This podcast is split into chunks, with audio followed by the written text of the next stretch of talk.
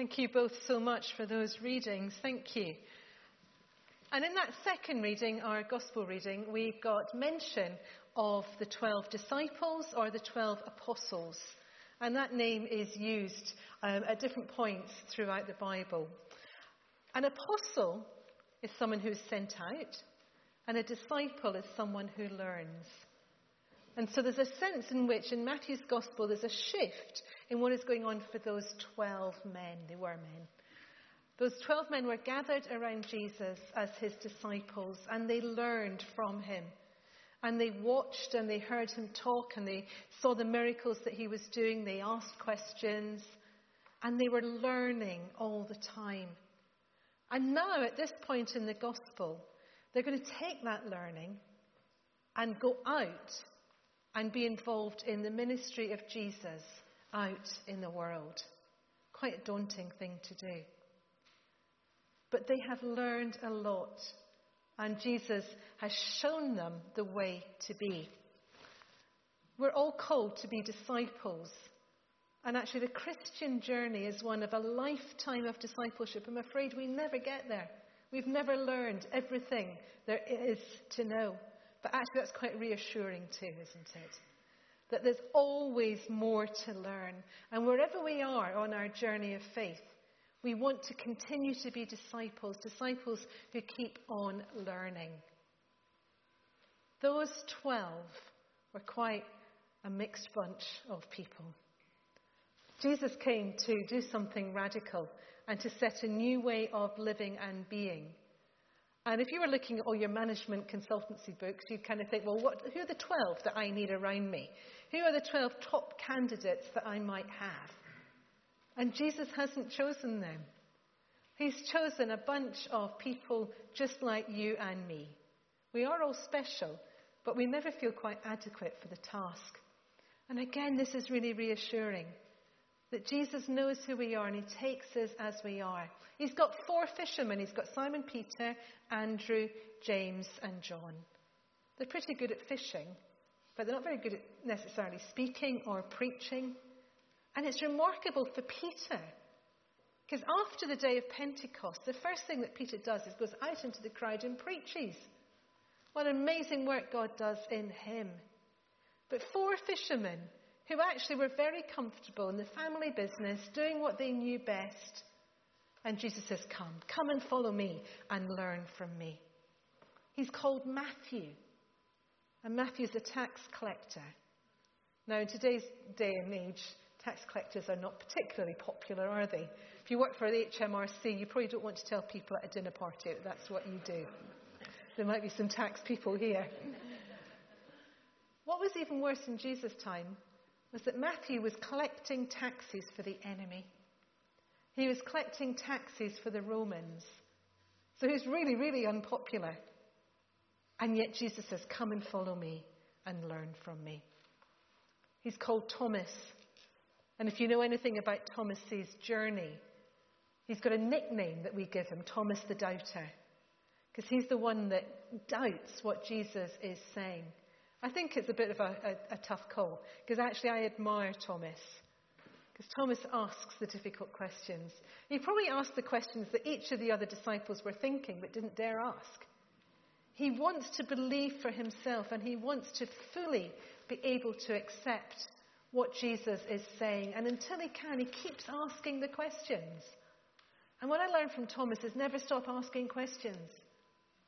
If you are curious, we will learn so much more about Jesus because we'll keep on asking those questions. So, Thomas the doubter, or Thomas the questioner, or Thomas the curious, Jesus says, Come and follow me and learn from me. And he's got Judas Iscariot. And Jesus, Judas is the one that will betray Jesus with a kiss. Quite a cruel way to betray Jesus. And Jesus may well have known that that was what was going to happen.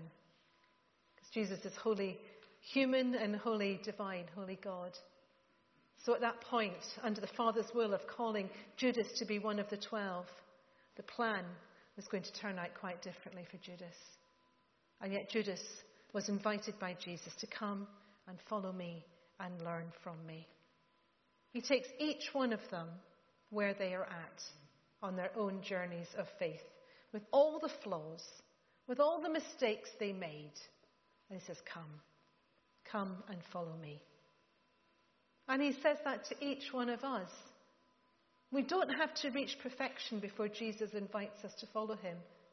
If we had to wait for that, we would never be able to follow Him because we will never be perfect on this earth. But Jesus says, I know who you are. All your imperfections, all the beautiful things about you, your abilities and skills, the things you don't do very well. And I say, Come, come and follow me and be my disciple. And confirmation is about recognizing discipleship. It's about saying, I've heard that call. I've heard Jesus whispering in my ear, and even though I feel pretty inadequate, He's saying, Come and follow me and learn from me. And as we learn, He's able to use us, transform us, change us, and take us back out into the world where we can work on His behalf. Jesus came to tell the good news of salvation to a new generation and to people who were not part of the Jewish faith. And one of the last things he asked his disciples to do was to go and to preach the good news and to make disciples in Jerusalem, Judea, Samaria, and to the ends of the earth. Jesus ascended to be with his Father in heaven. But we carry on the task of helping others to hear that call, to offer the invitation come and follow Jesus and be his disciple. And then they're sent out. But they're sent out knowing that they can trust Jesus, that he will equip them through the power of the Spirit for whatever he calls them to do. They've learned to live like Jesus and they will be sent out to be like him, just as we are sent out to be like Jesus. So wherever we go, we take the love of Jesus with us. We take the light of the world that is in us to the darkest places where there's sadness and despair, and we can offer hope through Jesus. So we're called to be disciples. We hear that call, we learn from Jesus. He equips us, fills us, however inadequate we feel, and says, I've got a job for you to do. Go and be my disciples.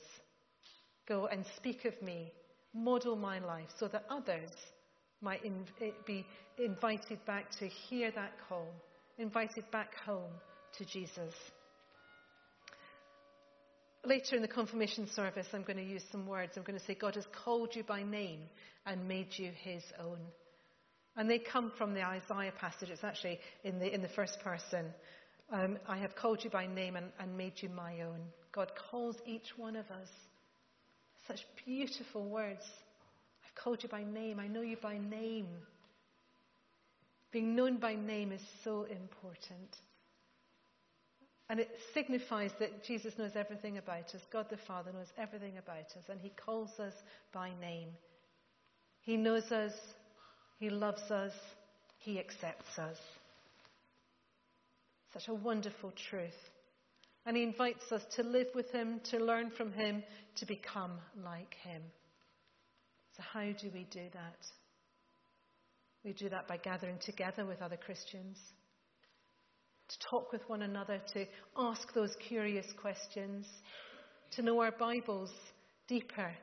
There's all sorts of tools that can help us understand our Bible more and more to unlock some of those challenging passages. There's books we can read, notes we can use, apps on our phones. But as a disciple, we want to know more about our Bible because that tells the story of Jesus. There's a lovely children's storybook Bible, and it says on the um, introductory, it says, Every story whispers his name. The Bible whispers the name of Jesus. And the more we know our Bible, the more we know Jesus. We become his disciple by praying. I've given the candidates a book about prayer. And actually, just being able to speak to God in the everyday, as we're washing up, as we're walking the dog, We don't have to go down on our knees, put our hands together, and have some fancy words. Prayer is about just a relationship with God who loves to hear what's on our hearts. Sometimes it's just sitting in silence and letting Him speak to us so that He can tell us what He wants us to, to hear. Often words of comfort and reassurance. We become His disciples by having a good life of prayer. We become His disciples by worshipping.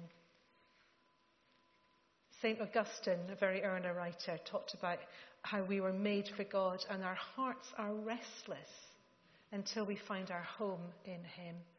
And as we worship, we are being the people God has made us to be.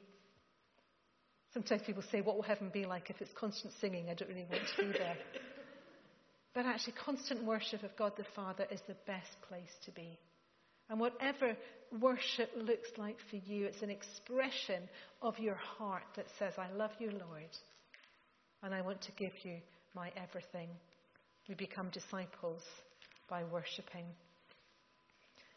So we're each individuals, we're each known by name, and God knows us individually. We've each got our own story to tell, and that will look different for every single one of you. One of the problems about church is that we often compare ourselves to other people. If only I could be like so and so.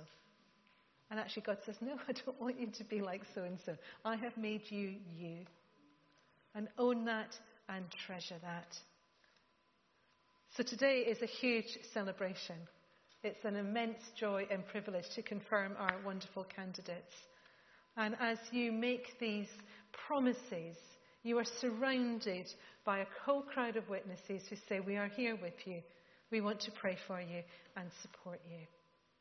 So thank you so much for taking this step and for allowing us to be part of your journey. And may God bless you richly. Amen.